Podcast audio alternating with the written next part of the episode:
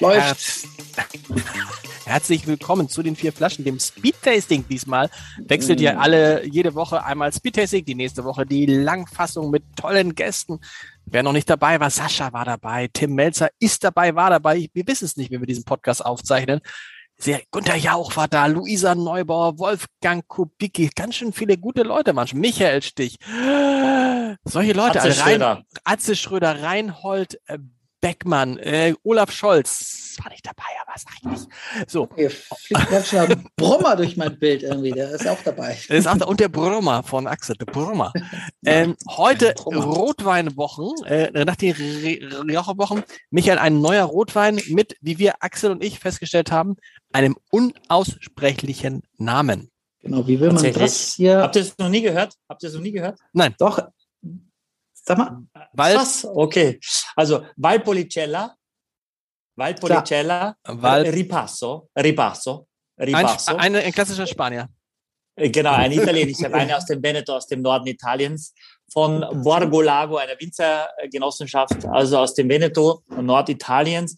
Valpolicella ist quasi der kleine Bruder des Amarones, ja, vor allem äh, mit der, aus der Corvina Traube gemacht, eine, eine Rebsorte, die eben auch für den Amarone ver äh, verwendet wird.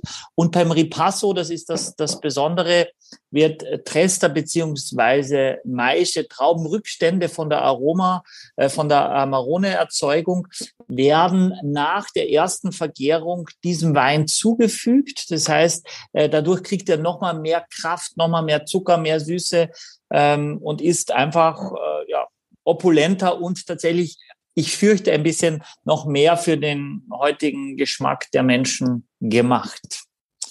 Aber sehr, sehr, sehr die, wie lange bleiben die dann äh, da? Die, äh, Oh, die bleiben, die bleiben, weiß ich, also die bleiben, glaube ich, so zwei Monate oder so drauf, nicht, nicht länger. Ne? Aber dieser Kontakt ist also, wir ziehen der Schalenhaut nochmal, vielleicht sind es auch mal, ich weiß gar nicht, wie lang die genau drauf bleiben. Ich glaube, beim Amarone, bei Amarone ist es so, dass die so im Schnitt äh, sechs Monate bis ein Jahr überhaupt diese Trauben trocknen in so großen Kisten, in großen Lagerhallen, äh, um da das Wasser zu entziehen. Also die werden geerntet, dann werden die Trauben getrocknet und erst dann werden sie gepresst. Ja, da ist Mhm. schon quasi fast kein Wasser mehr da.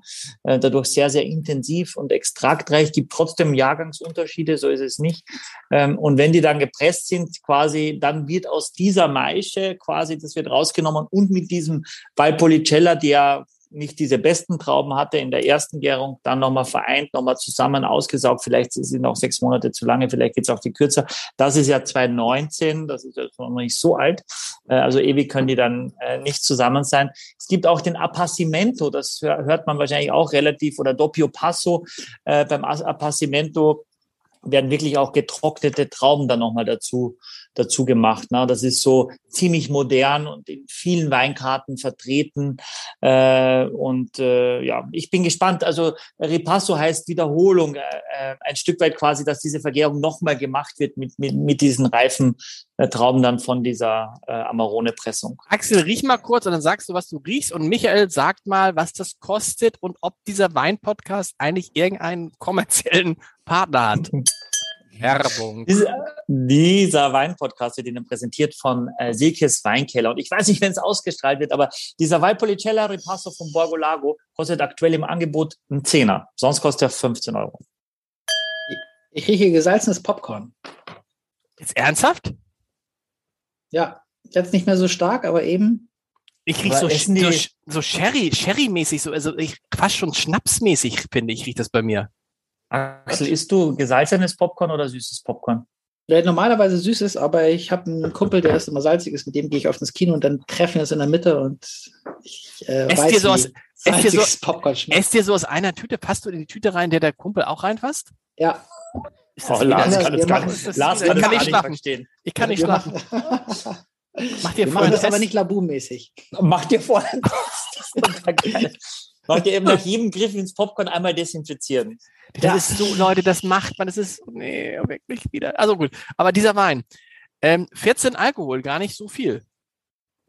Gar nicht riecht so denn? wenig, würde man sagen. Ja, aber ich, Äh. ich finde, find so, so, ich finde, es riecht, es riecht, als ob es einen umhauen würde, alkoholisch mäßig. Äh, aber Ich finde schon, dass du diese Süße auch, auch ein Stück weit riechst sogar, dass es so eine Welle kommt, dann nicht ganz am Anfang, da hast du so bärige Sachen, Brombeere, Cassis, Himbeere, Himbeerschokolade äh, und dann riechst du aber so die Süße ein bisschen schon in der Nase sogar.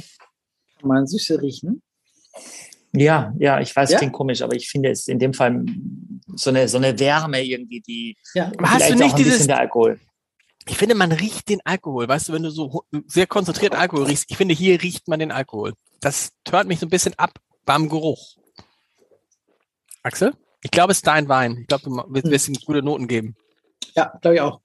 Glaube ich Ne? auch. Ich wusste es, ich wusste es. Ich werde ihn runter. Aber also am Gaumen ist es schon sehr kirschig, finde ich. Im Mund ist es, ist die Kirsche der dominante Faktor. Weil die Säure ist durchaus lebendig. Es ist gar nicht mehr so süß am Gaumen. Überhaupt ganz, nicht, ganz oder? vorne auf der Zunge noch ein bisschen, aber das, was es süß gerochen hat, ist es eher nicht so am Gaumen. Aber viel Ja, weniger ja. Tannin als das, was wir letztes Mal Ja. hatten. Vor zwei Wochen. Ja. Genau. Und trotzdem auch so eine Eleganz, würde man vielleicht sagen, dass er so ein bisschen ja, süffig ist. Findest du? So ein bisschen, ja, so und, und frisch. Also der ist so, ich, ich finde, dass man diese 14% Alkohol jetzt nicht so wahnsinnig schmeckt, oder? Wie ist es bei euch? Mir ist er Ah, zu, das, er ist so, er ist so bitter, so ein bisschen so, mir ist er so, so fast so ein bisschen stumpf, finde ich ihn. Hm. Stumpf? Ah, ja, das, naja, das würde ja also- für viel Tannin sprechen eigentlich, ne? Dieses Stumpfe, oder? Ja, Tannin ist ja vor allem dieser Bitterstoff. Ne? Wenn du sowas leicht stumpf, dumpf, herb, keine Ahnung, dann ist es, ähm, ja, was ist es dann? Dann ist es wahrscheinlich ganz so äh, alte Rebstöcke, also eher jüngeres Traubenmaterial. Da fehlt so ein bisschen die Tiefe in dem Wein dann. Ähm, aber so als Gesamt äh, äh, äh, Konzept finde ich durchaus auch, auch schlüssig. Aber so für, für also dieses, die, diese große Tiefe fehlt auf jeden Fall, aber so für einen Everydays Wein, für einen, also aktuellen Zehner, gibt es auch aus meiner Sicht nichts auszusetzen. Ich habe mal, während ihr noch, noch fleißig verkostet, also das, das, das Veneto ist auch innerhalb Italiens die Region, die am meisten äh, Weinmenge produziert. Ne? Also wenn man denkt, vielleicht ist das Toskana, Piemont, Sizilien oder so oder das Friaul, es ist tatsächlich das Veneto äh, und, und mehr als doppelt so viel wie Rheinhessen als die größte Weinbauregion Deutschlands macht allein das Veneto. Also äh, Amarone, Valpolicella, Ripasso und Co. Äh, da sind schon auch große Mengen dahinter. Also da Aber kann, ich, ja, kann, ich kann, tut mir leid, Jungs, es kann nicht mithalten mit den Rotweinen, die wir in den vor zwei Wochen und vor vier Wochen hatten. Diese Rioja, Rioja ist eine, ist eine andere Liga. Kann man das sagen, Michael? Nee, kann man nicht Bevor sagen. ich, kann man nicht, so, okay, nee, Nee, Lars, du bist immer so schnell quasi mit deinem Schwarz oder Weiß. Bin ich? Du, magst ja, ja, ja, genau. Ich bin versuche das. Oh, ich habe kurz was Minziges sogar. So eine leichte, ja, sowas Minziges tatsächlich, hatte, hatte ich vorher auch noch nicht. Also äh, es, es ist eine andere Stilistik.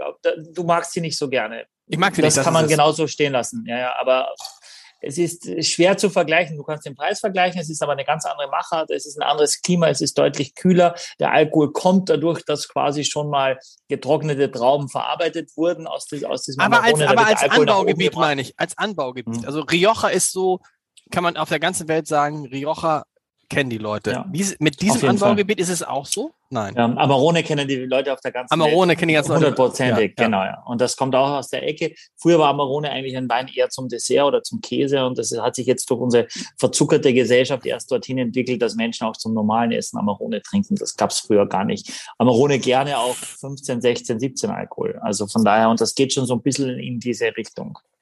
Aber ich mag, äh, ich mag, dass Ja. es dir schmeckt. Ja, ma- mag ich auch.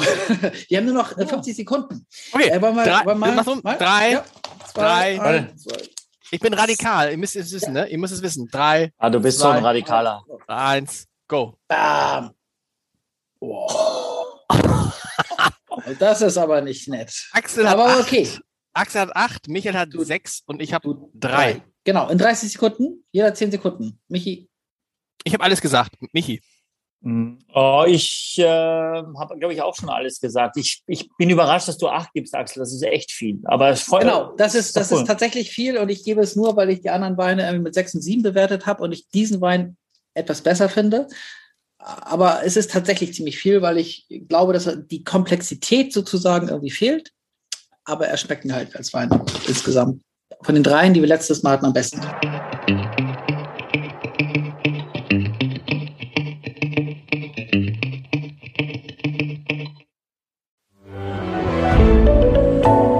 Podcast von Funke.